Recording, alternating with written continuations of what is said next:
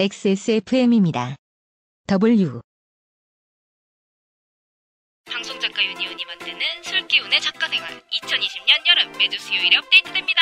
full version은 팟캐스트 XSFM에서 바쁘면 유튜브에서 술기운의 작가생활을 검색하세요. 방송작가 유니온에 가입하고 싶은 작가 여러분은 writersunion.kr로 Hello 동지들 술기운의 작가생활에 오신 것을 환영합니다. 2019년 합계 출산율 0.92명 전 세계 198개국 중에서 198위 유엔 세계 인구 현황 보고서가 보여주는 대한민국 현수는 아이 안 낳는 혹은 못 낳는 나라 그런데 그런 대한민국에서도 유독 특별히 아이 낳아 키우기 어려운 직업이 있으니 바로 방송 작가입니다.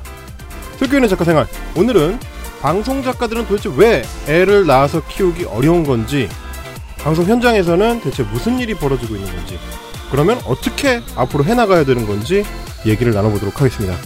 술기운의 작가 생활 지금 시작합니다.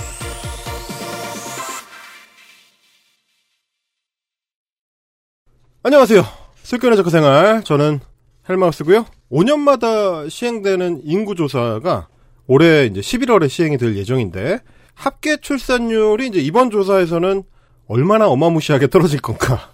아, 이게 지금 벌써부터 두근두근 합니다. 네. 그래서 이게 시한폭탄에 이제 시간이 가는 걸 지켜보고 있는 것 같은 그런 기분이어가지고 그렇지 않아도 한국 사회에서 이제 애 낳아서 키우기 힘들다. 이거는 뭐 거의 뭐 대한민국의 모든 사람들이 공유하고 있는 어떤 문제가 아닌가 이제 이런 생각을 하게 되는데 근데 유난히도 특히 그 중에서도 방송 작가들이 어떤 상황에 처해 있는지 그 얘기를 오늘 좀 해보겠습니다. 그럼에도 불구하고 그 방송 현장에서 아이를 키우면서 방송 일도 해내고 계신 어, 작가님을 오늘 특별히 모시고 이야기 나눠보겠습니다. 어, 방송작가 유니온의 이미지 정책국장님 나오셨습니다. 안녕하세요. 안녕하십니까. 네. 그 힘들다는 엄마, 게다가 그 힘들다는 방송작가, 이 두 가지를 오랫동안 이제 겸업을 해오신 거 아닙니까? 그렇습니다. 10년 됐습니다. 아이가, 아이가 10살이어서요. 네. 아, 그러면 아이는 이제 지금 하나만? 네, 한 명입니다. 네. 음, 그동안 좀 어려운 일이 많으셨겠네요. 그런 얘기를 들었어요. 제가 이제 저를 존경한다는 후배가 있는 거예요. 그래서 너가 왜 나를 존경하니? 네. 내가 감히 존경의 대상이 되니? 그랬더니 아이 나 키우며 방송 작가를 했다는 이유만으로 네. 방송 작가 후배들에게는 존경의 대상이 됩니다. 이렇게 얘기를 하는 거예요. 그래서 아, 아. 그만큼 아 후배 작가들 이렇게 네. 좀 어린 작가들이 보기에 도대체 어떻게 아이를 나 키우면서 방송 작가를 했지라는 네. 이렇게 두려움이나 무서움이 있나 봐요. 근데 아. 저도 이제 말씀하신 것처럼 이렇게 돌이켜 보면 아 정말 쉬운 길은 아니었다, 쉬운 일상은 아니었다는 생각이 듭니다. 음, 오늘 그런 얘기 해보겠습니다. 사실 이제 그런 말씀을 들으면 진짜 안타깝습니다. 후배들이 보기에는 이 직업의 이 환경이라는 게 업무 환경이라는 게 아이 낳으면서 아이 낳아서 키우면서 하기에는 너무 힘들다는 게 눈에 보인다는 얘기니까 얼마나 참이 안타까운 현실인지 어쨌든 오늘 제가 어, 평소보다 더 네, 진행에 어려움을 겪지 않을까. 걱정이 좀 되는데 그 왜냐면 저희는 아이 아이를 낳지 않겠다는 결정을 한 부부여가지고 네, 애를 낳고 음. 키운다는 게 얼마나 어려운 일인지를 이제 사실상 글로 배운 네, 네, 네. 그런 상황이 영상 매체로 배운 상황이어가지고 네. 제가 얼마나 공감을 하면서 깊은 이야기를 나눌 수 있을지 조금 걱정이 되긴 합니다 이게. 저와 이제 우리 임경빈 우리 진행하시는 네. 우리 임경빈 선생님 헬마우스라고 돼? 해주십시오. 해요. 네, 예, 헬마우스. 네. 어, 저희가 이제 사석에서 제가 네. 한번 얘기를 들은 적이 있어요. 얘기를 낳지 아? 않는 네. 예, 딩크족으로 살겠다. 네. 근데 제가 이제 그 얘기를 되게 인상적 으로 들었고 제 네. 주변에서 이제 정말 딩크족을 이렇게 선언한 네. 비혼적 선언처럼 되게 인상적이었는데 그게 궁금했었어요. 그 아. 소위 말하는 지금 이제 저희가 프리랜서로 살고 있잖아요. 네. 그런 직업이 그 딩크족을 결정하는 자, 음. 어, 자녀를 낳지 않겠다고 결정하는데 이렇게 영향을 미친 거겠죠? 그렇죠. 이게 뭐 안타깝지만 사실인 것이 일단 직업 환경이라는 게 결국은 생활을 결정하는 거니까 뭐 당장 저희 같은 경우는 이제 하루하루 혹은 뭐 한 해 한 해의 어떤 커리어를 계속 이어가는 게 굉장히 중요한 직업이다 보니까 아이를 낳아서 키우다 보면 출산 육아 같은 게 제대로 보장되지 않는 프리랜서의 특성상 단절이 일어날 수밖에 없을 것 같고 저희는 뭐 게다가 둘 다 또 프리랜서여가지고 어, 어느 한쪽이든지 커리어 단절이 됐을 때 찾아오게 될 경제적 어려움 이런 것까지도 이제 같이 고려했을 때 그리고 또 이제 저의 이제 개인적으로는 저는 뭐 책임질 수 없는 일을 하지 말자는 주인데 아이를 낳아서 키우는 과정을 제 혼자 이제 머릿속으로 이제 이 시뮬레이션을 돌려봤더니 아 이거 애한테 괜찮을까 라는 걱정이 미리 막 미안해지고 뭐 그래서 아 이, 이 이 거는 이제 나뿐만 아니라 남한테도 폐를 끼치는 일이 될 수도 있겠다. 그런 걱정까지 좀 같이 해가지고 좀 포기를 하긴 했는데 어쨌든 어 이 수많은 간접 경험들을 제가 동원을 해가지고 그리고 또 이제 어 깊은 감정 이입 어, 능력을 최대한 어, 작가답게 창의력을 발휘해가지고 오늘 이야기를 좀 깊이 있게 고민을 해보도록 하겠습니다. 아 참 제가 또 깜고 하- 항상 저 자리에 계셔가지고 아 제가 제가 깜빡하고 말았어요. 저희 저 국장님 네, 안녕하세요. 아, 안녕하세요. 아, 사실은 오늘 이제 원래 출연해 주시기로 하신 아이를 낳아서 어, 기르면서 이 방송 작가를 활동하고 계시는 작가분을 모시기로 했는데 안타깝게도 코로나 전국과 관련이 있는 어떤 사정으로 인해서 참석을 못 하시게 돼가지고 일단 제가 억지로 우리 국장님을 또 앉혀놨습니다. 국장님도 방송 작가는 아니지만 그 워킹맘이시잖아요 또. 네, 그렇습니다. 저도 이제 8살 된 아이 한 명을 키우고 있습니다. 저는 오늘 저희가 이제 여기 원래 프리랜서 방송 작가 출신의 아이 네. 엄마가 이제 출연하시기로 하셨는데 지금 코로나 때문에 못 나오셨잖아요. 네. 근데 이제 그 대신 저희 김수미 국장님께서 이제 급히 네. 대신 오셨지만 저는 어 김수미 국장님의 말씀이 대단히 이제 유익할 거다. 오늘 이 자리 음. 되게 뜻깊을 거다고 생각하고 오늘 이 자리가 되게 풍부해질 거라고 생각되는 네. 부분이 김수미 국장님은 유급 출산 휴가와 유급 음. 육아휴직 을 경험해 보시는 분이신데 이제 그그 안에서도 되게 상당히 애로사항이 있고 아마 음. 그그 과정에 뭐 예를 들면 직장을 그만두시는 그런 경험도 있으실 것 같은데 그런 측면 말고 음. 어쨌든 간에 근데 그런 사 그런 신분으로서도 되게 어려웠는데 근데 그러면서 저희 노조 일 함께 하시면서 그 소위 말하는 그렇지 않은 프리랜서 방송 작가들이 아이를 낳아 양육하는 모습들 여러 개 얘기를 들으시면서 음. 대단히 많은 생각들을 하셨을 것 같아서 네. 그런 얘기 되게 유, 유익하고 의미 있지 않을까 싶습니다. 잘 부탁드립니다, 국장님. 네. 그러면 본격적으로 슬기연의 작가생활 8화 시작하도록 하겠습니다. 방송 작가 유니온이 만난 머리 아픈 제보들. 방송 작가 대나무 숲.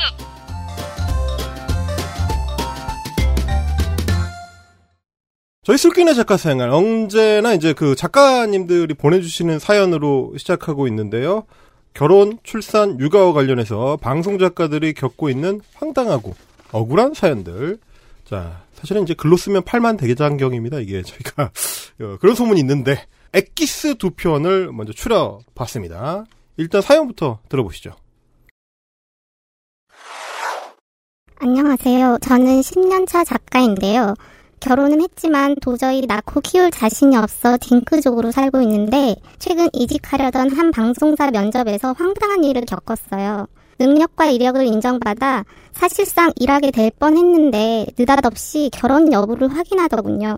결혼을 했다고 답하니 혹시 임신 계획이 있냐고 묻는 거예요. 임신 출산하지 않겠다는 서약이라도 써야지 합격할 수 있는 분위기였어요. 임신하고 출산하는 작가와 일하고 싶지 않다고 말하던 면접관이 만삭의 여성 PD였는데 말이죠. 출산을 앞두고 있는 15년차 작가입니다. 늦은 나이 임신으로 쉽지 않았던 지난 10개월. 정규직이라면 너무나 당연히 누릴 수 있는 산전 혜택은커녕 임신으로 일에 방해해주지 않으려고 더 노력해야 했습니다. 유산 위기도 있었지만 쉴 수도 없으니 그저 참아야만 했습니다. 출산 이후에도 계속 일하고 싶었거든요. 그러나 방송 작가에게는 출산 휴가조차 참 어렵습니다. 산딸이 가까워 오면서 자연히 그만두는 분위기가 됐습니다. 방송 작가들은 애 낳고 원래 하던 프로그램 계속 할 수는 없는 걸까요? 두 분의 이제 사연을 들어봤는데요. 출산 양육을 위해서 이제 보장을 받아야 하는 권리, 이걸 소위 이제 모성권이라고 하는데, 프리랜서면은 그것도 마치 없는 것처럼 취급을 당연히 받고 있는 이런 문제들. 그래서 이제 방송작가 유니온이 작가들의 어떤 모성권 실태를 들여다보는 작업을 했죠, 지금. 네, 저희가 어 노조가 이제 2017년 11월 11일에 이제 출범을 한 우, 이후에 네. 저희들이 여러 가지 그 뭐 현안들에 대해서 저희가 좀 살펴봤는데 음. 그 중에 이제 이 모성권과 관련해서도 어 상당히 심각해서 어 저희가 한번 제대로 실태 조사를 해보자. 네. 그래서 시작을 했습니다. 이게 2018년 11월 20일부터 26일까지 저희 방송 작가 222명 어을 대상으로 뭐 선거 실태 조사를 했는데 그러니까 그래서 저희가 이제 여러 가지 어 문항을 돌리고 실제적으로 퍼센트를 살펴봤는데 네. 또 한편 저희가 이제 이런 황당한 사례를 겪었던 사례를 직접 적어달라고 해서 네. 저희가 받았었어요.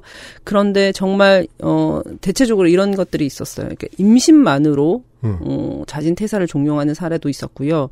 그 다음에 임신 출산이 인사상의 불이익이 되는 이거 매우 흔했고 또 이제 임- 출산 과정에 어, 어, 일을 그만두게 되거나 음. 또 음, 자녀를 양육하고 있는 작가라는 이유만으로 어, 비하받거나 뭐 능- 능력이 없다거나 이렇게 어, 그렇게 어, 차별받는 그런 발언을 듣는 경우도 되게 빈번한 것으로 확인됐습니다. 아, 제가 지금 이 사례들을 모아놓은 내용들을 같이 좀 보고 있는데, 진짜 이게 지금 2000년대, 2010년대의 상황이 맞는지 좀 놀라운 사연들이 많습니다. 몇 개를 좀 소개를 해드리자면, 어, 임신만으로 자진 퇴사를 종용하는 사례 중에 이런 게 있네요.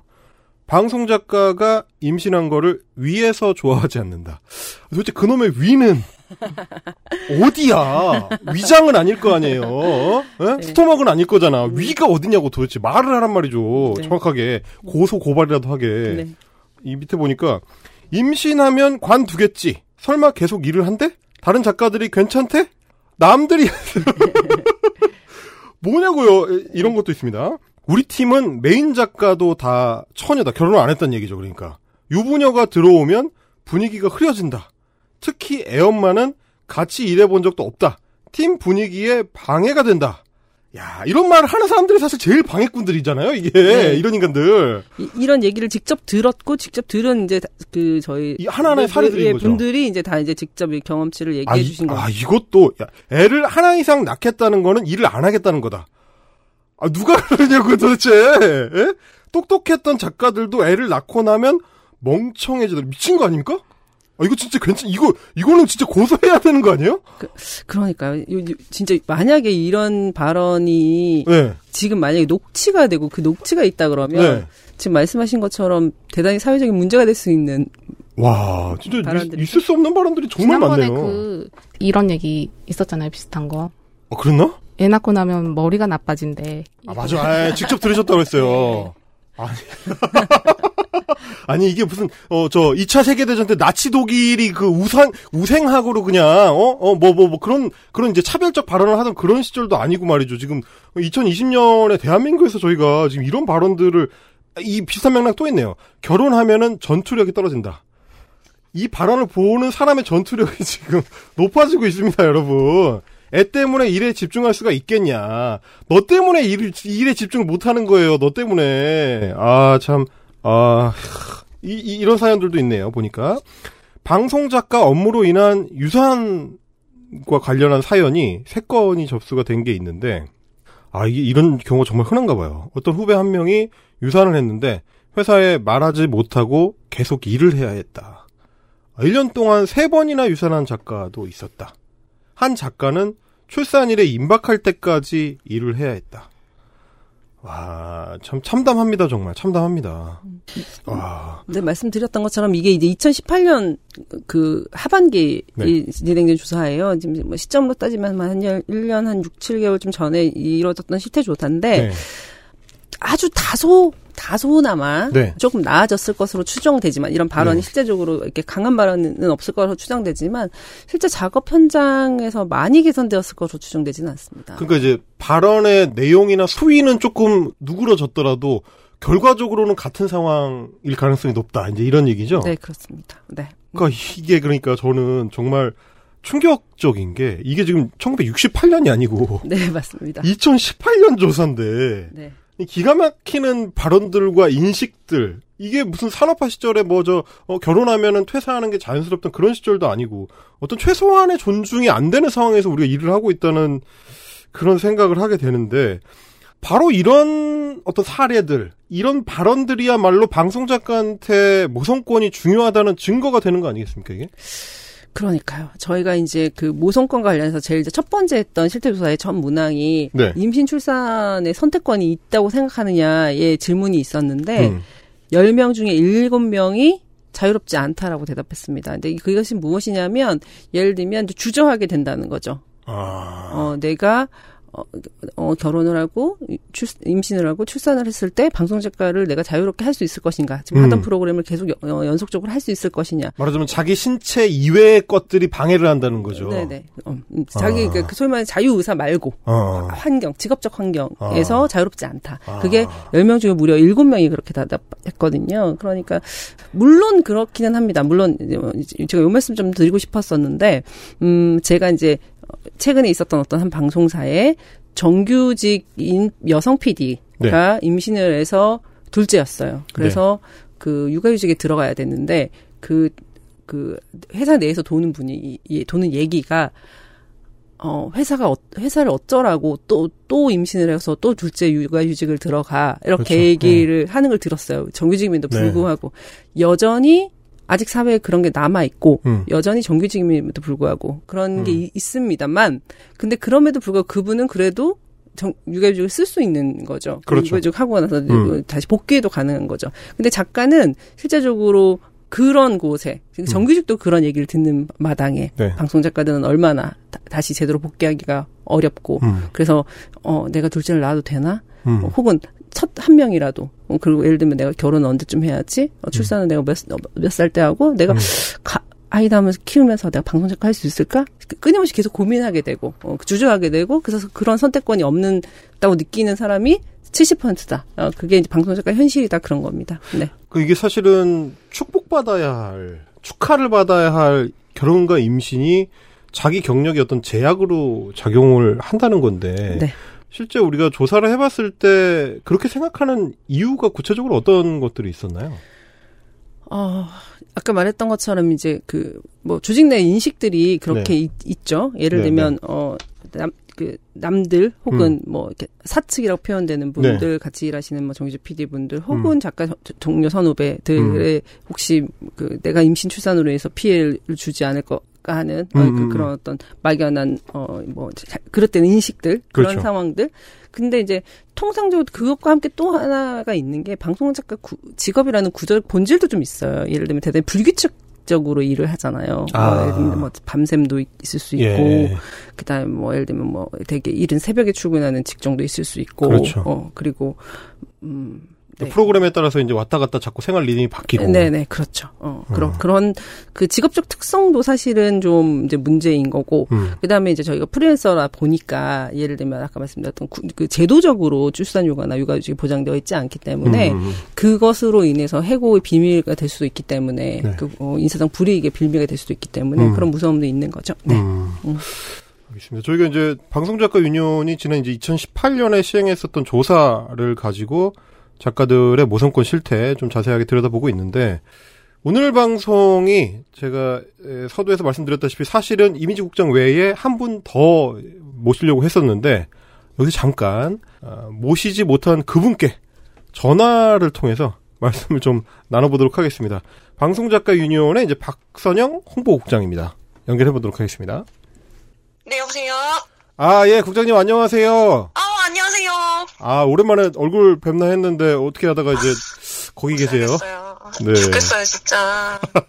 아시다시피 저희 시아버님께서 태극기 부대셔가지고 광복절 집회를 갔다 오셨어요. 아, 그러셨구나. 광화문, 예. 네, 그래서 지금 코로나 그 네. 검사하시고 네. 결, 결과를 기다리고 있는 중이에요. 예. 그래서 조심해야 되니까 아. 저도 근데 이제 국장님께서도 또 이제 일종의 밀접 접촉자시니까. 네 생신이셔서 네. 어제 사실 가족 모임이 있었습니다. 그렇군요. 일단은, 일단은 건강과 방역이 우선이니까요. 저희가, 어, 너무 뭐 미안하지 않으셔도 되고요. 전화로 네, 연결드리면 아유, 됩니다. 네. 네, 네, 그, 일단은 저, 저희 유니온에서 홍보국장 맡고 계신데, 네, 네. 제가 얘기를 듣다 보니까 실상은, 어, 그림국장이 아니냐. 아, 예, 제가 홍보국장이라고 맡고는 있는데 사실 그림만 그려요. 그게 무슨 말씀이세요? 너무너무 죄송한데 하고 싶은 것만 하고 있어요. 아니 사실은 그 저희 방송작가 유니온의 그 상징 우리 귀요미 네. 캐릭터를 디자인한 장본인이시기도 하시잖아요. 네, 그게 사실 우리가 파리바게트 노조의 캐릭터를 단톡방에서 얘기를 하다가 네. 이러면 우리도 한번 만들어 볼까 이러고 네. 저 그때 원고 쓰고 있다가 갑자기 휘리릭 그려가지고 올렸는데 네네네. 이걸로 한번 가보자라고 해서 지금 헬마우스 뒤에 있는 유니온 캐릭터 예. 너무 귀엽죠. 아, 네, 방송작가 가이드북에 사파도 그리고 뭐 그렇게 하고 있고요. 재미있는 걸로 하고, 어, 재밌는, 재밌어 하는 걸로 노조에 좀 보탬이 되고 싶어서 시작을 했고요. 네. 청취자 여러분 중에 그림 좋아하시는 분들, 작가님들 계시면 홍보국으로 오세요. 여러분, 각종 덕질이 난무하고 있습니다. 함께해요. 아, 네, 아, 기억하실지 모르겠는데, 그, 저희 초기에 작가 유니온의 이 채팅창에다가 파리바게트 네. 노조의 그 캐릭터 관련된 이야기를 올렸던 게 바로 접니다. 아, 진짜요? 제가 원흉입니다. 죄송합니다. 어, 세상에. 네, 감사하고요. 그, 오늘 저희가 네. 이제 방송 작가들의 모성권 얘기를 하고 있는데, 네. 엄마 일하고 작가 일을 오랫동안 좀 병행을 해오셨잖아요. 네네, 그렇습니다. 저는 네. 이게 사실 방송작가 일은 2002년 월드컵 때 시작을 했고요. 네.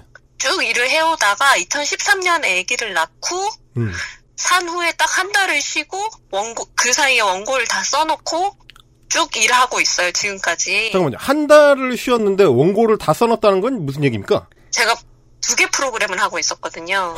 한 개 프로그램 거는 다 써놓고 네. 한개 프로그램은 이제 친구 작가님한테 부탁을 해놓고 아, 그러니까 어차피 내가 한 달 딱 쉴 거니까 네. 사주치 원고를 미리 써놓고 출산을 들어간 거군요.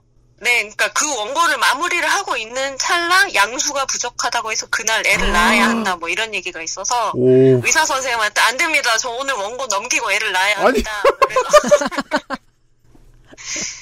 네, 그래가지고 네. 새벽 5시까지 이제 1인실 있죠. 애기 낳는 1인실. 네, 네. 거기에서 원고를 5시까지 마무리를 하고 이제 1시간 동안 샤워를 하고 그 다음에 마치 저기 뭐지? 촉진제 주사를 낳고 이제 출산을 시작했어요. 와, 정말 아침 7시부터 정말- 출산을 시작했어요. 정말 이 믿을 수가 없는 얘기네요. 이게 무슨 저 어, 후삼국 시대의 견훤 어머니가 반일하다가 아이 낳으시는 것도 아니고.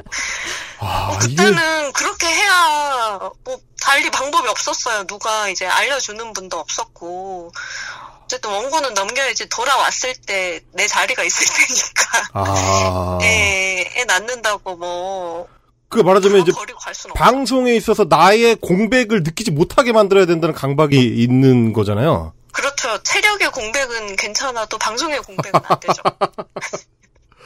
아, 여러분 이게 단순히 투철한 직업 정신이라고 보시면 안 되고요.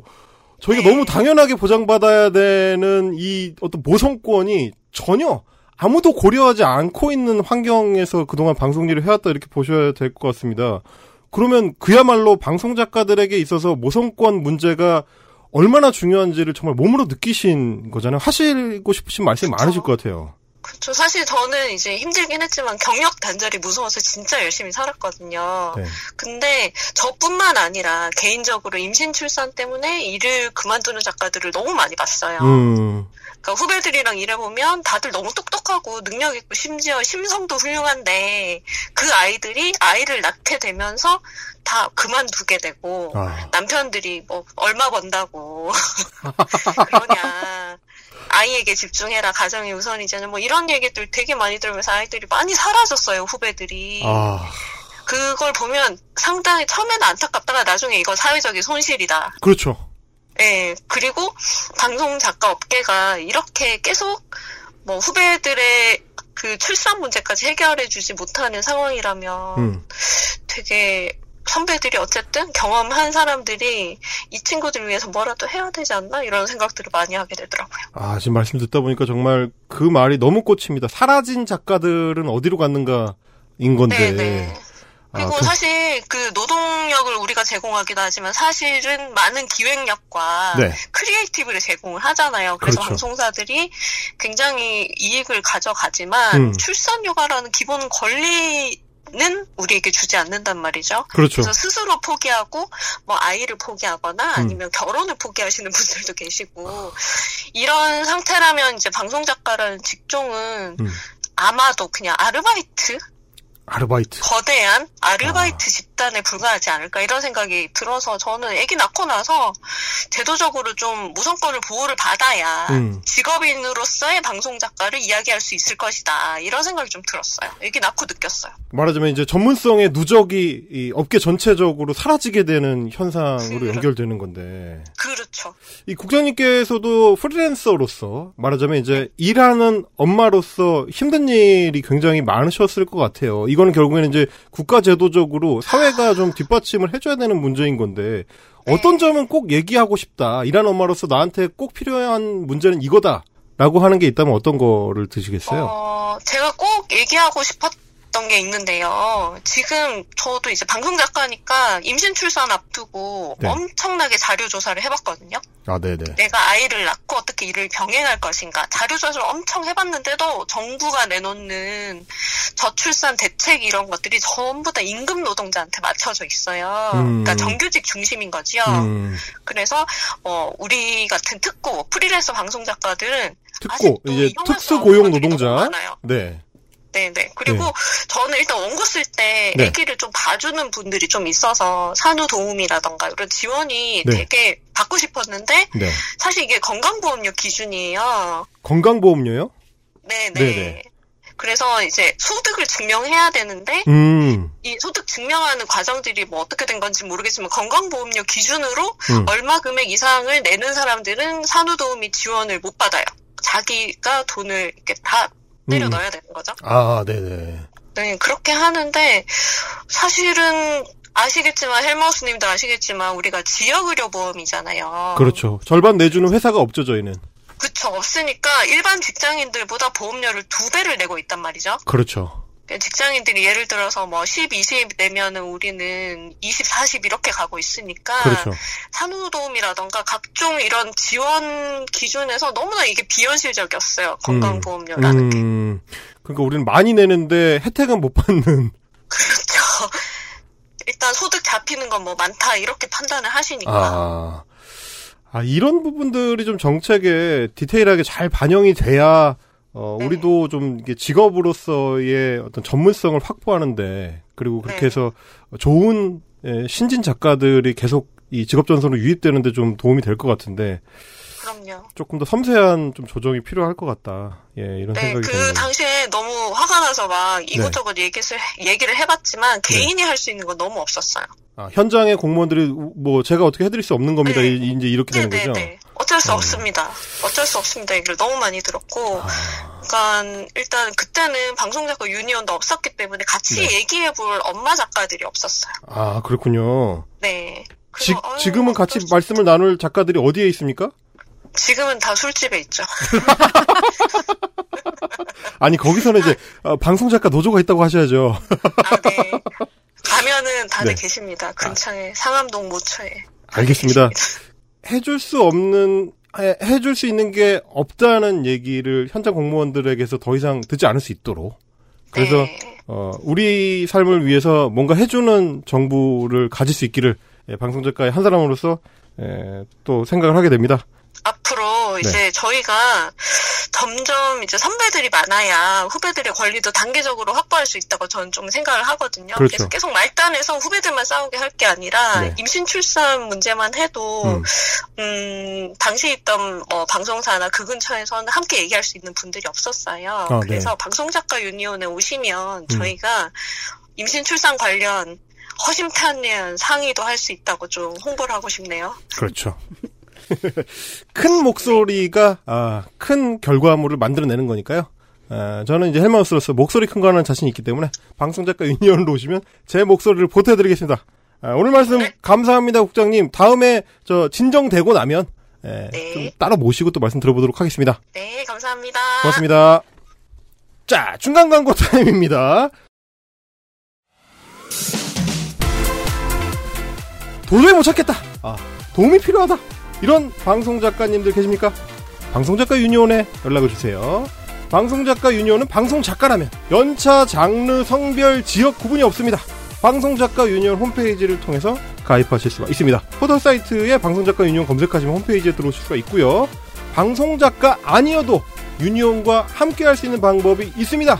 정기, 비정기 후원 가능한데요. 어, 자세한 정보는 방송작가 유니온 유선 전화나 홈페이지를 통해서 확인하실 수 있습니다.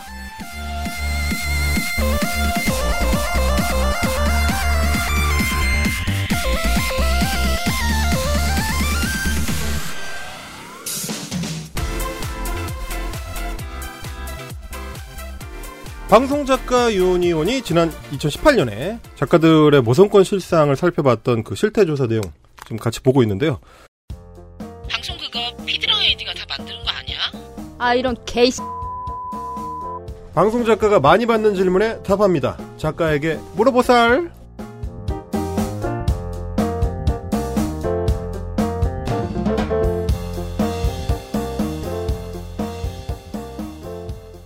사실 정부도 지금 이제 워낙 상황이 심각하다는 거 어, 출산율이나 출생률이 워낙 떨어지고 있다는 걸 느끼고 있기 때문에 요 몇 년 동안에는 출산 정책이나 육아 정책을 굉장히 좀 넓혀 왔습니다. 많이 좀 이렇게 범위를 넓히고 깊이를 더하는 것들을 해 왔는데 그 덕분에 이제 유급 출산 휴가는 이미 보편화가 됐고요. 어, 지난해에는 제가 좀 자료를 보니까 남성 육아 휴직이 전체 육아휴직의 21%를 넘긴 걸로 나왔습니다. 그러니까 이제 육아휴직자 5명 중에 1명이 이제는 아빠다. 이런 상황인 건데, 그런데 이거는 다른 나라의 일인 것처럼 똑같이 세금 내는 시민인데, 방송 작가들한테는 이게 그림의 떡인 상황이다. 라는 게 맞죠, 국장님? 네. 저희가 그 아까 실태조사 말씀드렸을 때 네. 그 중에 이제 222명이 참석 참여를 해서 이제 실태조사를 했는데 그 중에 네. 출산 경험이 있는 사람이 115명이었어요. 근데 그 중에 되게 출산 휴가를 어떻게 사용했느냐, 음. 어떻게 출산을 했느냐 이렇게 얘기를 했더니 출산 휴가라는 것을 유급으로 쓴 사람이 네. 단한 명이었어요. 한 명이. 단한 명이었습니다. 115명 중에 네. 그 앞에 이제 수미국장님 계시겠지만 음. 통상적으로 육아 휴직은 좀 힘들더라도 네. 통상적인 회사의 그 근로자인 경우에 출산 휴가는 음. 거의 문제되지 않게 한 3개월 음. 정부에서 보장된 그 음. 100% 급여를 받으면서 음. 그 고용보험에서 나가는 거거든요. 회사에 저희 지장이 없어요. 아, 네. 그래서 거의 다 이거는 거의 100% 사용하고 있는 것을 제가 알고 있는데 음. 그런데 이제 작가들에게는 그 그림의 떡이다. 이제 아까 전화 연결했던 박선영 국장님도 얘기하셨지만 네. 출산을 위해서 어 본인의 출산이 이제 한 달. 그때 사실 요즘에 이제 아까 말씀드린 건 3개월이거든요. 법적으로 3개월 법적으로 보장, 3개월이죠. 3개월 보장하는데 이제 한 달을 쉬기 위해서 그 한 달 동안 원고를 다 쓰는데 어 지금 양수가 터졌는데도 불구하고 그 원고를 마무리했다는 거잖아요. 아, 그리고 사실은 그건 쉰 게 아니잖아요. 미리 해놓은 거지. 그렇죠. 어, 그러니까 그렇기 때문에 이제 박장 국- 국장도 이제 유, 어, 예. 출산 휴가가 없었던 사람인 그렇죠. 거죠. 그러니까 이제 0명이 되는 거고, 그러니까 음. 한 명이 되는 거고요. 오죽 그분이 유일한 사람이면 네. 누군지 다 알아요. 어, 누굴까요, 이한 명이? 네. 그 저기 그래서 이제 보통은 이제 그러면 이제 어떻게 하느냐 했더니 이제 무급으로 무급으로? 아까, 아까 말씀드렸던 네. 박- 박재영 국장이 얘기했던 것처럼 친구에게 부탁했다 그랬잖아요. 네. 그리고 이제 자기 원래 원고료를 받아야 되는 원고료를 이제 친구에게 양도하고 음. 그런 이제 이제 무급이 되는 거죠. 돈을 못 벌면서 이제 휴가를 하는데 이제 이것도 이제 아까 말씀드렸던 것처럼 통상적으로 요즘 3개월인데 네. 법적으로 뭐, 그 소위 말해서 근로자인 경우 3개월 싸지만 음. 작가들은 그렇게 다 못하고 한 달 뭐 두달 이렇게 하고 바로 이제 음, 복귀하는데 음, 음. 이, 이 무급 휴가도 사실은 네. 거의 이제 약간, 어, 담당 PD님이나 회사의 어떤 배려처럼, 그렇죠. 어, 배려처럼. 해주면 어, 좋은 사람이 어, 되는. 어, 해- 어, 우리 PD님 너무 좋아서 나 출산하고 오게 네. 도, 어, 도와주셨어. 네. 그 대신 이제 어 나 대신 일해줄 소위 저희가 대, 타 작가라고 하거든요. 그 대타 작가는 네가 구해 이렇게 네. 얘기하면서 그렇게 해서 이제 대타 작가를 이제 이렇게 박아놓고 이제 출산하고 음. 이제 부랴부랴 오는 거죠. 다시 복귀를 하는 거예요. 그래서 그 퍼센트를 보면 음 1개월 미만을 쉬었다고 하는 사람이 70% 가까웠어요. 음. 네. 출산휴가 네. 어, 그 정도였습니다. 사실은 그 산후조리원 갔다가 바로 복귀하는 상황이나 그렇죠. 마찬가지인 그렇죠. 거죠. 그렇죠. 예. 그렇습니다. 네. 제 얘기를 한번 드려볼까요? 저는 제가 이 얘기를 많이 이제 지부장하면서 많이 했는데 네. 소위 말해 이게 제게 장사가 잘 됐어요. 제가 이 얘기를 하면 많은 사람들이 혹하고 현혹되는데 네. 아 저는 저도 이제 새벽 1시 반에 제왕절개를 했- 수술을 했어요. 네, 네. 네, 전신마취 제왕절개 수술을 하고 회복실에서 2시간 정도 이제 하면 이제 마취가 깨거든요. 그렇죠. 4시에 음. 당시 제가 daily 아침 생방송을 하고 있었는데 네. 통상적으로 이제 김어준 뉴스공장 같은 김어준 어. 뉴스공장은 아니었고요. 네. 그런 프로그램 하고 있었는데 당일 아침 오- 시사 프로그램 오프닝을 썼어요. 뉴스를 4시에 일어나서 그러니까 4시 마취가 깨고 아침 뉴스를 정치 뉴스를 싹 아니, 스캔해 가지고 지금 좀 새벽 4시에 깨서 깨서 깨서 정치 뉴스를 스캔을 해서 네, 오프닝을 썼다고요? 썼어요. 그리고 저는 단 하루도 출산휴가를 쓰지 않았어요. 그 다음 날부터 게, 그러니까 그 날도 계속 일했고 그 다음 날도 일했고 지금 제가 최근 저는 지금 제가 일을 이제 안 하고 있는데 네. 어 아주 최근까지 단 하루도 음 빼지 않고 엄마와 그 이- 방송 작가 일을 제가 동시에 했던 거죠. 그 자- 저는 사실 솔직히 말씀드리면 회사에서 방- 당시 일했던 방송사에서 네. 어 무급 휴가를 해주기를 원하셨어요. 대타 아- 안전하게 대타 작가 이렇게 해놓고 네, 네. 까지 갔다 와라. 어, 갔다 네. 와라. 너도 올수 있다. 걱정하지 말아라. 네. 근데 제가 그거 가 안 되는 거예요. 아, 그래서 저는 제 선택으로 제가 네. 그렇게 했는데 네. 제가 이제 그, 그 말씀을 드리면 제가 각종 이렇게 유- 어, 육아 문제나 이런 거 관련된 간담회나 토론에 많이 참석을 하는데 노조의 네. 대표로 많이 참석을 하는데 그러, 가, 가는 곳마다 이런 얘기를 하면 깜짝깜짝 놀라서 아까 말씀하신 것처럼 견원 때 얘기한 것처럼 네. 밤에다 얘기해놓고 다시 밤에는 그러니까요. 그렇게 저는 이제 살아왔죠. 땀 한 번 닦고 다시 일을 할 수 있는 그런 문제가 아니지 않습니까, 제가 특히 게? 이제 제왕절개 수 술을 네. 했고 이렇게 막 이른 나이 수술 저기 그러니까요. 출산한 게 아니어가지고 제가 그, 그 당시 마취유증이 있었어요. 못 일어났어요. 그래서 누워가지고 계속 일을 했죠. 한 제가 그 척추 마취 부작용이 있어가지고 한 네. 일주일 못 일어났는데 아, 그 네. 계속 누워가지고 계속 가슴에 이제 노트북을 품고 일을 했는데 야. 이제 출산하면 되게 이제 가슴 많이 붓고 네. 손가락도 많이 붓고 네. 힘들거든요. 그런데 이제 계속 키보드를 칠 때도 뭔가 오타가 네. 나고 이제 가슴에 노트북을 아우. 얹고 계속 이렇게 일을 했었습니다. 이제 그 지부장님 전 지부장님께서는 국장님께서는 이제 선택이라고 당신의 선택이라고 말씀하셨는데 과연 이게 이제 진정한 선택이라고 할 수 있을까? 저는 정말 너무 안타까운 마음이 들고 이것은 결국 이제 일종의 어떤 사회적 사회적 압박에 의한 자의적 선택이 되는 것 같아서 너무 안타깝고 저는 이제 순육장님한테 그, 그, 네. 한번 여쭤보고 싶어요. 이렇게 이제 저희, 이제, 한, 그, 원래 계속, 어, 음. 이런 사회 운동 가- 하시고, 음, 어, 상근자로서 이제. 오래 일을 해오셨고. 예, 오래 일을 하셨는데, 최근에 저희 노조 결합하셔가지고, 네. 최근 아니죠. 한 몇 년 전에 이제 또 하셔서 활동하셨는데, 이런 얘기 들으면 방송 작가들의 이런 실태를 겨- 접하고 어떤 생각이 드셨는지 궁금하네요. 네. 그냥 처음 듣는 이야기였어요. 이런 세, 이런 세계가 있는지 사실 잘 몰랐고 제가 이제 저도 아이가 한 명 있는데 제가 아이를 낳았을 때 이제 시민단체에서 한 6년 정도 일을 하고 있을 때 음, 되게 당연하고 자연스럽게 제가 이제 출산휴가 유급 출산휴가 3개월 네, 그다음에 저는 육아휴직도 2년을 썼거든요. 음, 그래서 한 2년 2, 2 3개월을 이제 쉬고 네. 사실 이제 어쩔 수 없이 쉰건 아니죠, 그 육아를 아, 한 아, 거니까. 그쵸. 네. 육아를 했죠. 네. 그렇게 이제 사회 보장 제도를 잘 음. 받으면서 다 이런 게 다 모든 여성들이 예.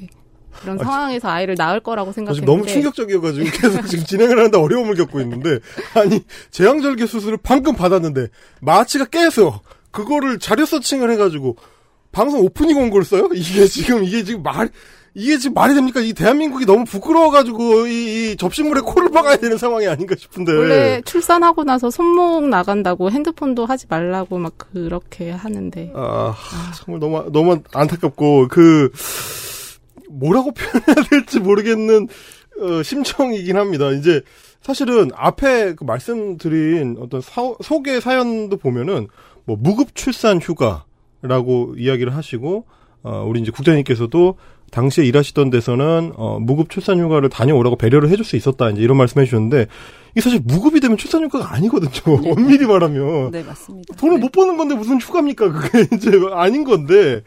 아, 그냥 돈 안 받고 쉬는 거죠, 사실. 네. 심지어 자기 대타를 자기가 구해가면서. 네.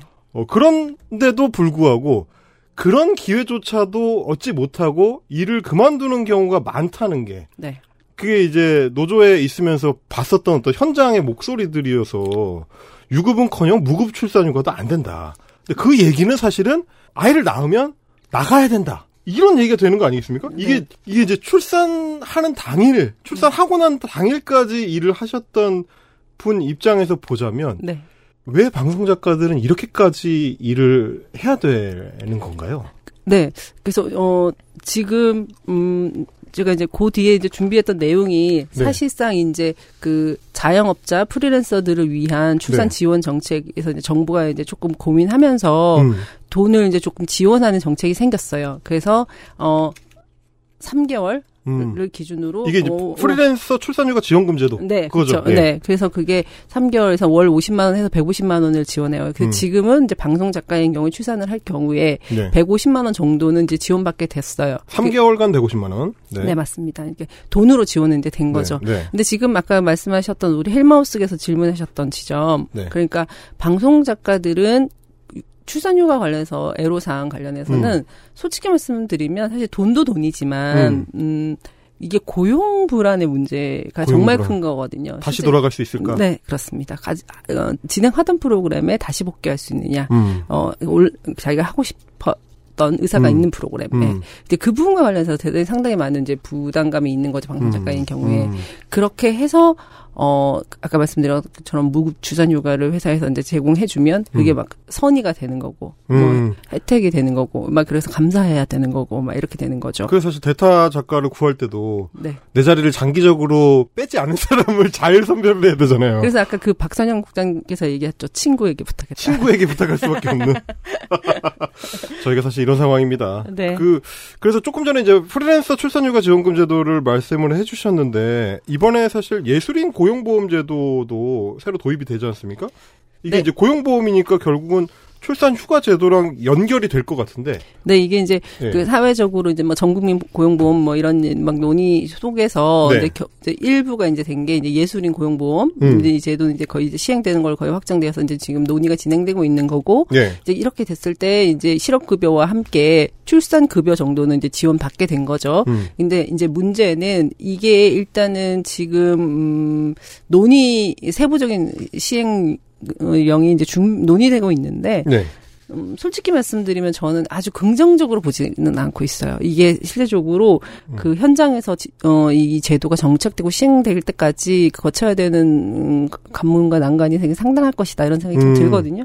뭐 예를 들면 이런 겁니다. 그러니까 방송 작가 가 이제 이 예술인으로 증명받으려면 음. 예술인 증명받아 예술인 음. 고용보험에 가입되잖아요. 네. 예술인 증명되는 이 지점까지도 되게 좀 난관이 있어요. 음. 예를 들면 그 뭐 보도국에서 일하는 한 20년 된 작가님은 음. 예술인이 아니라고 하는 거죠. 예를 들면 음. 보도 쪽에서 일하는 음, 방송 음. 작가니까. 음. 그리고 뭐 막내 작가들은 또 너희는 예술인 아니야, 막 이렇게 음. 되는 것도 있고요. 그러니까 음. 그 예술인을 증명받아야 되는 문제도 있고, 음. 그다음에 이제 고용보험에 가입하기 위해서는 실제적으로 근무했다는 근속이 필요한데 그 음. 근속 관련해서는 증명하려면 계약 서면 계약서가 필요하잖아요. 근데 그렇죠. 잘 아시 다시피 지금 현재 방송 현장에서 서면 계약 체결하는 비율이 굉장히 낮잖아요. 그렇죠. 그러니까 이 지금 실제적으로 지금 일하고 있다는 걸 증명하는 서, 면 증명자도 대단히 어려운 상황이고요. 그렇죠. 이런 식으로 지금 하나하나 풀어야 될 문제들이 상당히 많- 많기 때문에 음. 이게 지금 뭐 내년에 시행된다 이런 지금 계획으로 지금 논의가 되고 있는데 음. 실제 방송 현장에서 까 이게 실제적으로 방송 작가들이 이 혜택을 누리기까지는 조금 멀기 아직 좀 많이 남아 있지 않나라는 생각이 좀 들고 또 음. 하나는 이게 좀 돈의 문제거든요. 아까 말씀드렸던 것처럼 프리랜서 150만 원 지원하는 것처럼 돈으로 이제 유급 휴가를 쓸 수 있게 해준다는 음, 음. 얘기지만 실제적으로 방송 현장에서 이게 지금 돈의 지원이 문제가 아니라 고용을 고용을 어떻게 보장해 줄 거냐. 보장하느냐에 관련해서 이 논의가 음. 지금 되고 있지 않기 때문에 실질적으로 저는 조금 음좀 우려되는 부분들이 있어서 음. 지금 노조가 지금 이 예술인 고용보험 제도 관련해서 지금 좀 이렇게 결합 이게 논의하는데 저희가 음. 이제 주체로 들어가서 논의하고 있거든요. 그래서 음. 어, 방송 작가들에게 조금 음, 유리한 방향으로 어, 혜택이 있는 방향으로 음. 이 제도가 시행될 수 있도록 저희 노조가 음. 계속 노력하도록 하겠습니다. 음. 예, 뭐 정부 당국에서 결국은 우리가 한참 이야기했던 대타 작가조차 믿을 수 있는 친구한테 맡겨야 되는 그 현실. 그게 결국은 이제 우리 고용을 계속해서 유지할 수 있을 거냐에 대한 불안감이니까 네. 그 부분까지 좀 같이 챙겨줄 수 있으면 좋겠다는 생각이 들긴 하는데 네. 이미지 국장님께서 이제 최근에 그 대통령 직속 저출산 고령화 위원회 에서 이제 주관하는 육아 휴직 제도 관련된 개편 그 방안 정책 토론회 네. 여기에 프리랜서 대표로 다녀오셨다. 네. 그 이제 어, 모성권 실태를 우리가 지금 쭉 얘기를 하고 있습니다만은 육아 휴직 제도와 관련해서 는 네. 가셔서 혹시 어떤 말씀을 해보셨나요? 그러니까 이제 이게 어떤 느낌이었냐면 우리는 지금 예를 들면 결혼을 해도 막 불이익을 받고 그렇죠. 어, 출산을 해도 막 불이익을 받는다. 막 예를 들면 너 음. 출산하면 너 계속 일하는 사람 아니지 않냐는 얘기를 듣고 있는데 네, 네. 육아휴직을 얘기하시니까 너무 이제 막 멀리 가는 얘기처럼 당장 저, 저 피디님이 하시는 얘기가 저 들리는 것 같아요. 애 너만 키우냐? 그래서 그래서 제가 그 말씀을 좀 드렸어요. 실제적으로 아 이건 그러니까 사실은 예를 들면 프리랜서에게도 유급 유- 육아휴직을 주는 방향으로 제도를 개편하자 하는 토론회였어요. 그래서 이 음. 토론의 취지는 너무나 좋고 이렇게 음. 되면 너무나 좋은 음. 바람직한데 정말 좀 멀게 느껴지는 그런 얘기였어요. 저 음. 제가 느끼기에 그래서 그 말씀을 제가 드렸었고요.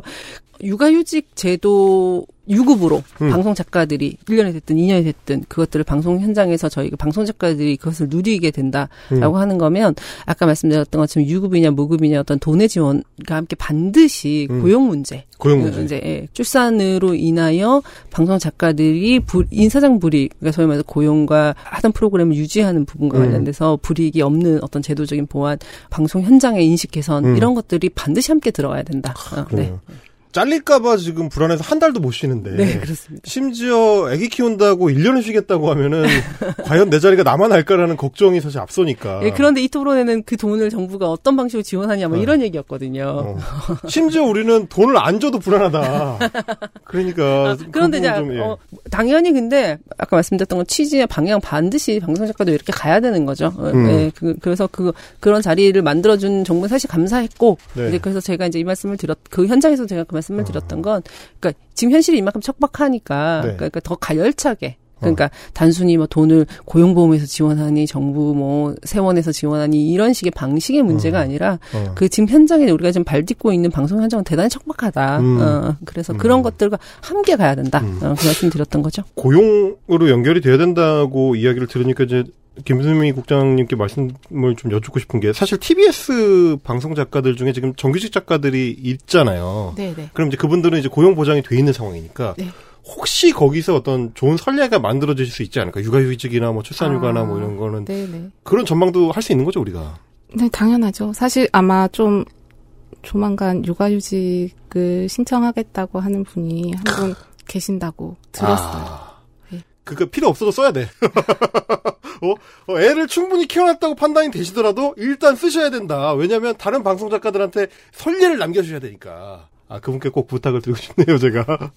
알겠습니다. 그 이쯤에서 이쯤에서 어, 세 번째 이야기를 한번 나눠 어, 넘어가 보도록 하겠습니다.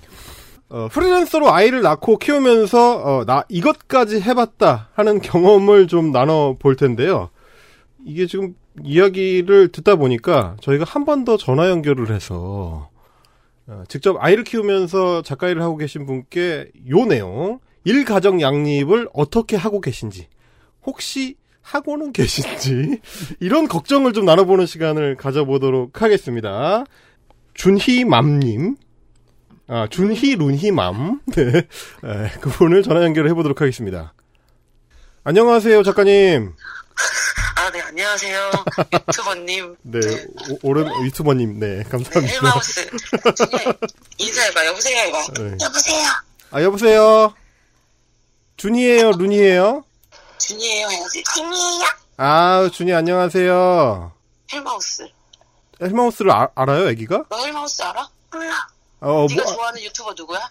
헬마우스는 모르는 게 애한테 좋습니다. 알겠습니다. 그, 올게. 어, 그래. 잘 갔다 와.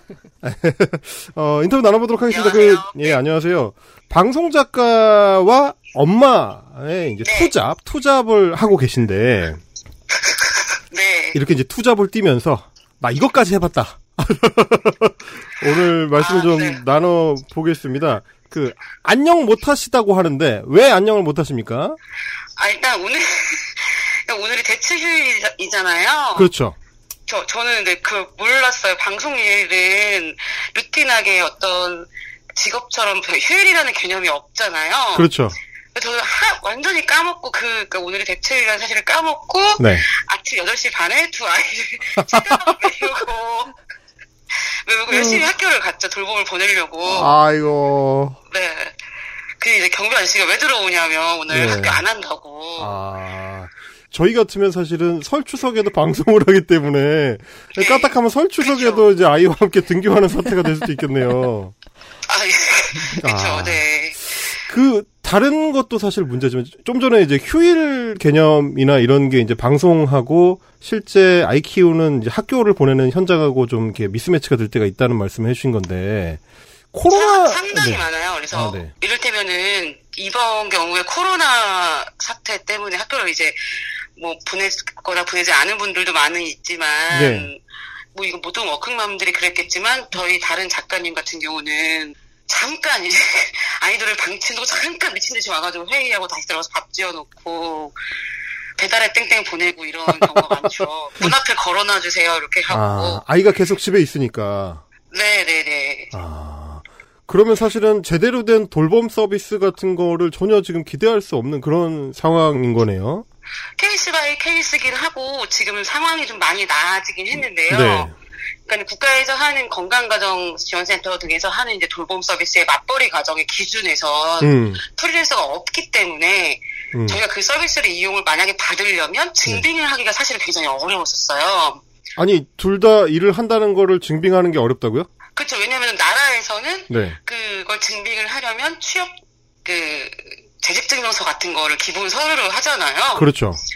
저희에게는 그게 없으니까 아니 내가 내가 일을 수안 하는데 일하고 있다고 증명을 해달라는 게 아니고 내가 일하고 있다는 사실을 그냥 그대로 밝혀달라는 건데 그걸 우리가 부탁을 해야 됩니까 지금?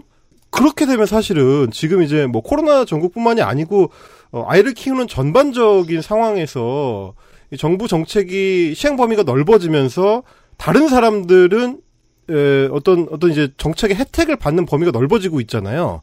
이렇게 되면 우리는 사각지대가 많은 만큼 아무래도 박탈감을 느낄 수밖에 없지 않아요? 그 저- 가장 큰 문제가 임신, 임신 출산일 텐데, 아까 다른 작가님들 말씀하셨을지 모르겠지만, 네. 모든 여성의 경력 단절의 위기를 임신 출산으로 겪지만, 음. 저희는 완전히 그 일이 중단되면 경력이 다시 제로 베이스가 되는 거잖아요. 그렇죠. 네, 거기서 오는 박탈감은 상당히 많고, 음. 네. 그리고 이제 프리랜서라는 신분 때문에 어떤 사- 복지 제도를 누릴 수 없었던 것들이 많이 음. 있었어요. 음. 그러면 우리가 이제 앞으로 방송 작가들의 모성권, 아이 키울 권리를 좀 보장하고 확대하기 위해서는 이게 꼭 필요하다라고 말씀을 해주신다면 어떤 거를 꼽으실 수 있을까요? 이렇게, 이렇게 어려운 질문을 하실 수가 아, 어, 답변이 있길래. 아니시구나. 그러면 그 학교 현장하고 이제 아이를 데려다 주고 데려오고 그리고 이제 키우면서 다른 서비스는 그렇다 치겠는데 내가 그거는 내가 뭐 어쩔 수 없다고 치겠는데 요거는 나도 꼭 한번 좀 누리고 싶다 이런 서비스 있습니까? 당연히? 출산휴가 아니겠습니까? 출산휴가. 네, 네. 아, 저희가 이제 임신 출산을 하려면 다른 작가들 맡기고 나는 돈을 못 받고 이런 식으로 경력 단결 때 돌리잖아요. 그렇죠, 예. 무급 급여는 바라 급여를 바라는 네. 네 출산휴가를 주어졌으면 하는 바랍니다. 음. 왜냐하면 신분이 프리랜서라 하더라도 그 작품을 만드는 데 대한 기여도가 분명히 있을 거고 그렇죠. 방송사의 역할이 분명히 있었잖아요. 그렇죠. 그러면은 그 출산에 대한 휴가조차도 음. 일을 안 했기 때문에 돈을 안 준다라는 개념이 아니라 음. 그 하- 한동안 일하고 일했던 기여에 대한 보상이 또 필요하다고 생, 차원에서라도 그렇죠. 주어져야 되지 않을까라는 음. 생각을 합니다. 알겠습니다. 앞으로 이제 두 아이와 함께 또 일을 계속 해나가시는 데 있어서 그런 걸림돌들이 알아서 앞에서 치워서 없어, 없어 져 버리기를 예, 좀 기원을 뭐, 좀 그러니까 드리겠습니다. 뭐, 뭐, 그, 전문 내면서 원고 쓰기 뭐 이런 것들을 다들 기본으로 해보시지 않으셨을까요? 그런 일이 없기를 이제 앞으로 예, 그리, 그러기 위해서 또 방송작가 노조가 열심히 싸워가겠다는 말씀을 좀 드리겠습니다. 아, 오늘 네, 알겠습니다. 아이들과 함께 하시는 대체 휴일 참 힘드실 텐데 이렇게 전화 연결해 네, 주셔서 저 지금 감사합니다. 그래가지고 회 미팅이 있었어요. 또 오후에. 네, 네. 그래가지고 급하게 급하게 후배를 불러가지고 야, 이게 잠깐만 두 시간만 이집 봐줄래? 이렇게 해가지고 지금 두, 둘의 협동조합 같이 이렇게 서로 상부상조하면서 또 네. 국가와 사이가 해줘야 될 일을 어, 우리는 언제까지 우리끼리 알아서 해결을 해야 되는 겁니까? 진짜 네, 네. 너무 안타까운. 미친 듯이도 미친 듯이 좀 들어왔네요. 네. 네, 하여튼 고생 많으십니다. 앞으로는 예, 좀 해결될 수 있기를 열심히 또 뛰어보겠습니다. 오늘 네. 그리고 마, 예. 마지막으로 네, 왜저 가장 하고 싶은 말은 네. 방송사나 혹은 사회에서 그 방송 작가들이 늦게까지 일을 하고 그렇죠. 촬영을 하고 녹화를 하면 왜 애는 누가 보고 이런 걸 왜 물어보시는지 궁금한 거거든요. 네, 우리 애들 잘 크고 있으니까 네. 여성들에게 더 이상 네. 그렇지 않나요? 왜꼭 그렇죠. 애- 애는 누가 보고 있니를 왜 물어보시는지 아니 아빠 아빠도 있고 다 있는데 왜? 그렇죠, 네. 그렇죠.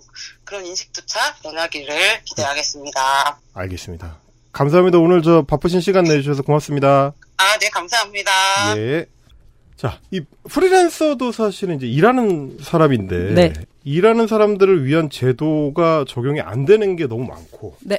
그 중에서도 특히 코로나 정국을 거치면서 제일 좀 체감했었던 게 이제 돌봄 서비스 같은 어떤 육아 보조 서비스인 네. 것 같아요. 네, 네. 어떠셨나요? 그러니까 이제 아까 어 우리 루니 주님맘께서 말씀하셨지만 네. 방송 작가들인 경우는 되게 이제 일하는 거를 증명을 해야 통, 통상적인 이제 정부에서 제공하는 보육 서비스를 받을 수 있는데 제공받을 수 있는데 그거를 이제 즉 입증하기가 증명하기 대단히 어려워요. 음.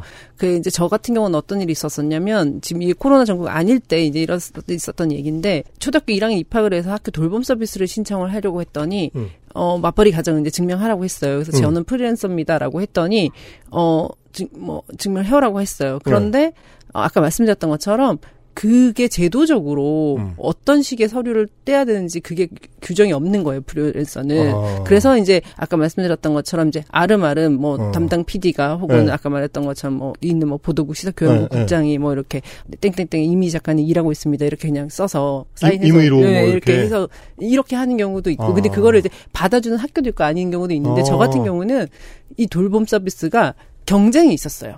예, 예. 그러니까 2대1 정도 경쟁이 있으니까 네. 어떻게 얘기를 했냐면 학교에서 어떻게 얘기했냐면 이미 증명해 가능한 맞벌이 가정들이 있는데 아. 아까 말했던 이미 한 줄로 이미 지는 일하고 있습니다. 이 한 줄의 증명으로 이거 어떻게 우리가 믿냐? 어, 아, 어, 믿는 믿진 하지만 네. 어쨌든 간에 이게 서류가 있는 사람들을 우선으로 할 수밖에 없다. 이렇게 된 거죠. 그러니까 밀리게 되, 그러니까 우리가 아. 당- 밀리 어. 이렇게 된 거죠. 당신의 서류는 규정 외의 사안이니까 예, 예. 규정 내에 있는 사람부터 먼저 하겠다. 어, 왜냐면 어차피 이게 아. 돌봄 서비스는 경쟁이 이 아. 거의 이대리였거든요. 예. 이제 이런 일이 있었던 거죠. 이제 이게 아, 이게 아까 말했던 것처럼 이제 입증과 증명의 문제인데 예. 아까 말씀드렸던 것처럼 더 이상 통상적으로 방송 작가들이 일을 함에 있어서 음. 서면 계약서가 없어요. 그렇죠. 어, 없이 일하죠. 음. 그러니까 그 서면 계약서가 없이 일하는 사람들에게 음. 일하고 있음을 증명하라고 했- 했을 때이 네. 방식 이게 아까 말씀드렸던 것처럼 지금 제가 만약에 코로나 이- 만약에 코로나로 네. 인해서 아이 아이는 학교 등교하지 않아. 그래서 음. 내가 이제 보육 서비스 전 음, 보육을 전담으로 집에서 해야 돼 재택으로 음. 전담해야 됐을 때에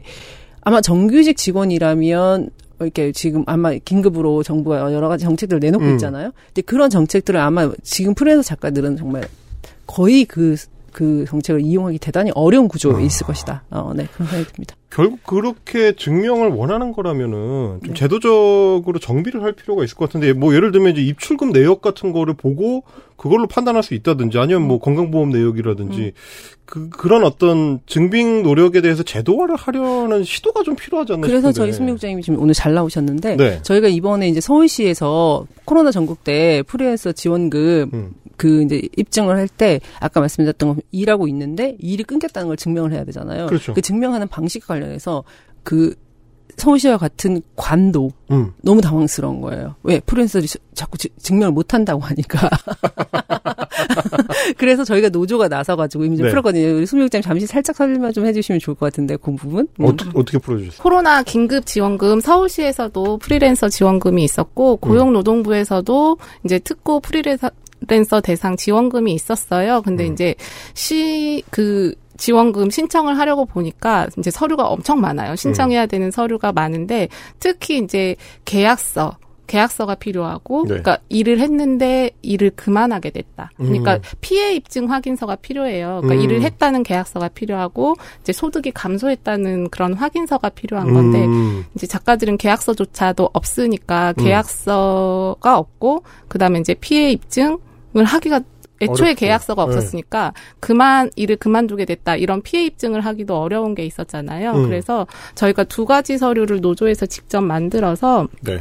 서울시랑 고용노동부랑 같이 협의를 해서 배포를 했어요. 그러니까 자격 확인서. 음. 일단은 프리랜서 자격 확인서라고 해서 담당 PD의 사인 그리고 이제 제작사일 경우 제작사 대표의 사인을 받은 자격 확인서. 이 음. 사람은 이제 방송 작가로서 뭐 어디서 뭐 이렇게 일을 하고 있는 자격 확인한다. 요런 음. 요런 자격 확인서랑 그다음에 이제 피해 입증 확인서는 언제부터 언제까지 일을 했는데 중간에 지필이 중단됐거나 몇 주의 기간 동안 이제 결방 같은 것도 있잖아요. 네. 그러니까 그럴 기- 경우에는 일을 못 하게 됐다. 요런 확인서 두 가지를 음. 저희가 이제 서식을 만들어서 사용하기 편하게 예, 그렇게 배포를 했습니다. 어, 좋은 거 있네요. 그럼 자격 확인서만 있어도 어 계약서 없는 작가들 입장에서는 자기 신분 증명하는데 확실히 좀 도움이 많이 되겠네요. 네, 이번이 굉장히 좋은 선례였고, 음. 그리고 굉장히, 뭐랄까, 이렇게 노조의 힘을 제대로 이번에 입증했던 사례로 저는 음, 생각을 하는 게, 음. 일단 서울시와 같은 그, 소위 말해서 공공기관이, 네. 그 저희 노조를 소위 말해서 공신력 있는 기관으로 인정, 그러니까 예를 들면 중간 단계의 음. 조직으로 인정한 거잖아요. 아, 그렇죠. 네, 그래서 저희가 이제 그, 뭐, 배포한 그 서식이 유효함을, 음. 네, 네. 아, 알겠습니다. 사실 이제 지금까지는 저희가 아, 우리도 일하는 사람들이고 아, 우리도 세금 내는 시민들이니까 아, 우리도 남들처럼 같은 행정 서비스를 받을 수 있게 좀 보완을 해달라 이런 얘기들을 이제 주로 지금까지 했는데 그런 거랑 다르게 이제 작가라는 방송 직군의 어떤 특수성에 관련한 이야기 네. 그런 특수한 직종의 사람들은 아이를 어떻게 키울지 사회와 국가가 좀 신경을 써달라는 이야기를 좀 한번 해보고 싶은데 네, 네. 이를테면 뭐 밤새 밤샘 노동이 많은 방송 작가들을 위해서 24시간 어린이집 네. 만들자 가능합니까 이게?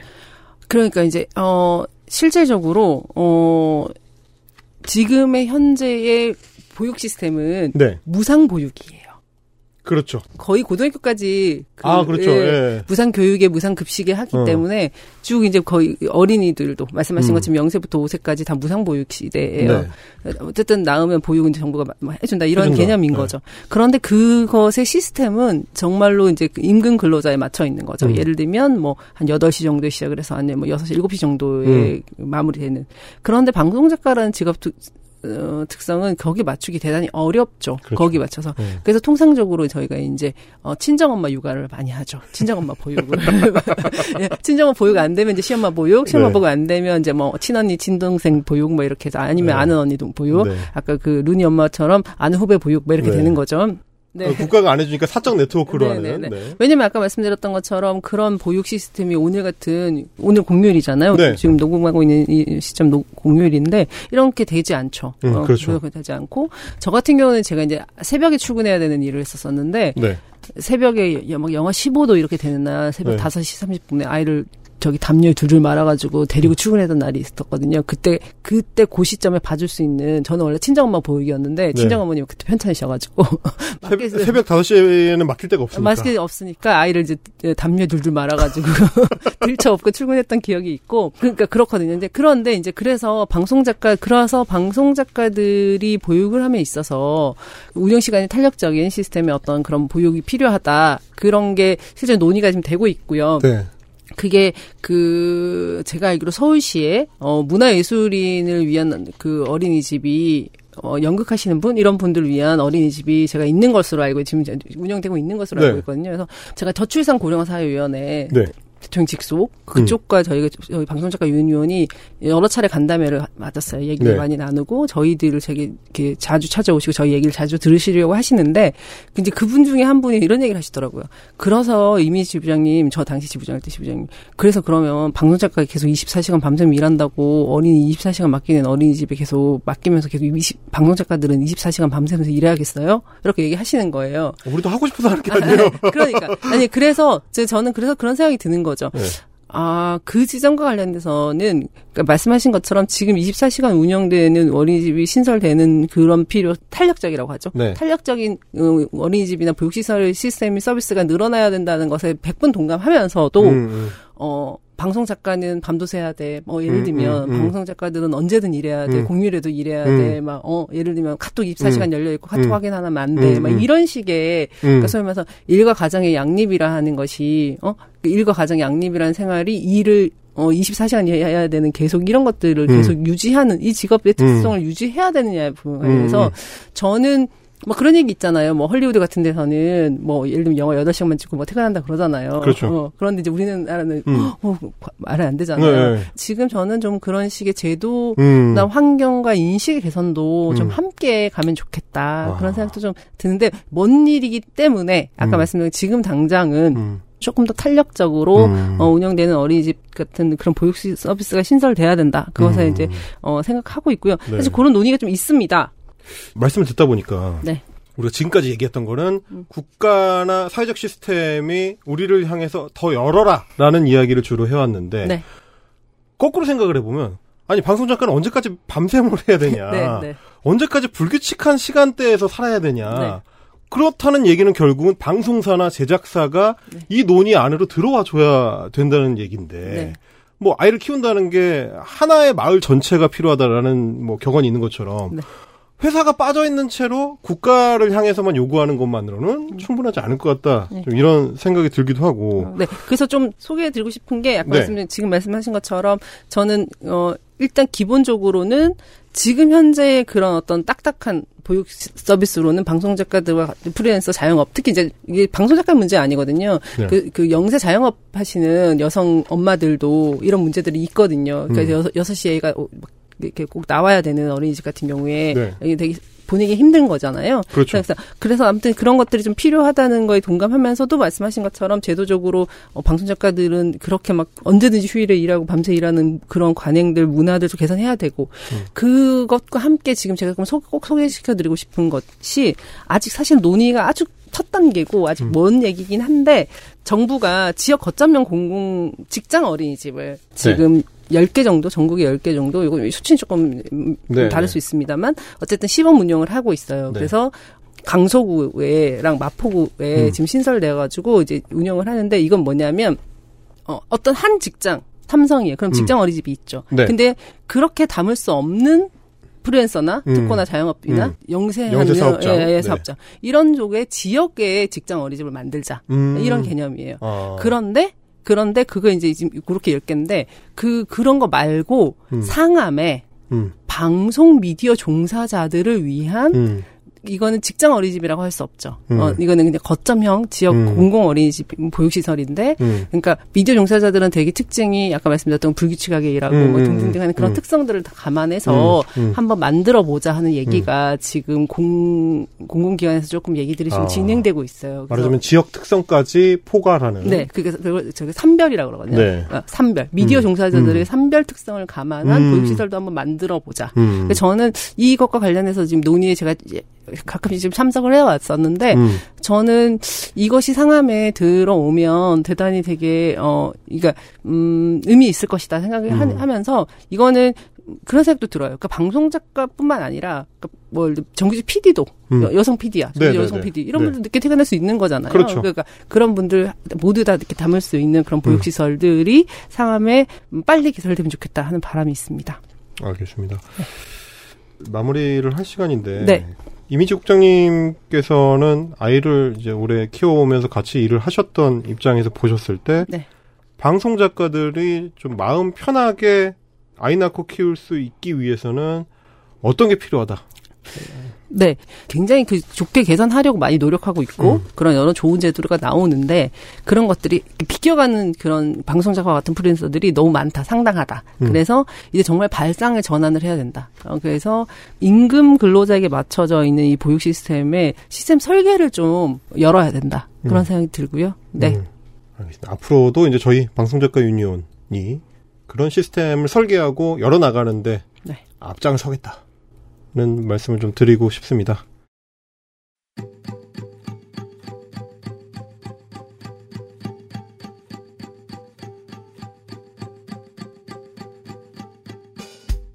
(1987년에) 육아휴직이 처음 도입될 때 다들 그랬습니다. 야, 집에서 애를 키우는데 월급을 준다고? 다들 그렇게 얘기를 했습니다. 어, 1995년에 남성에 대해서 육아휴직이 가능해졌을 때 남자가 무슨 애를 키우냐? 갔다 오면 네 자리가 남아 있을 것 같아? 그렇게 33년이 지나서 육아휴직자 5명 중에서 1명이 남성의 시대입니다. 여전히 방송 작가들은 그가 남성이든 여성이든 감히 육아휴직을 꿈꾸지 못하고 있습니다. 일하면서 아이 키우는 다른 많은 사람들처럼 우리 방송 작가들도 당당하게 출산 휴가와 육아휴직을 쓰는 너무나 당연한 날을 상상을 해봅니다. 술기운의 작가 생활 예정된 10회 중에서 이제 두 편이 딱 남았습니다. 다음 주가 아주 흥미진진한 시간이 될 것 같습니다.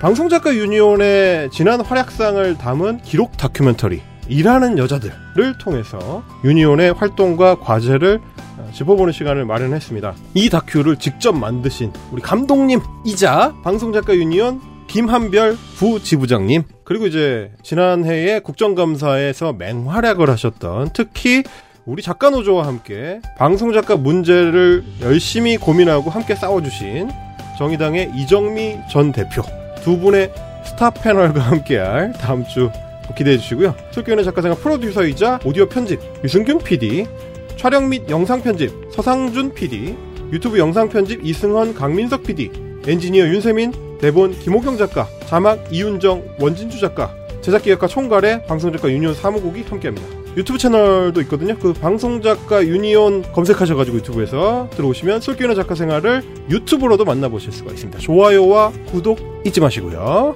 솔기운의 작가 생활 아, 이제 마칠 시간입니다. 오늘 함께해 주신 이미지 국장님 감사합니다. 감사합니다. 김순미 국장님 감사합니다. 네, 감사합니다. 자 헬마우스 임경빈과 함께하는 술기운의 작가 생활 오늘 준비한 순서는 여기까지입니다. 저희는 다음 주에 또 인사드리겠습니다. 감사합니다. XSFM입니다. W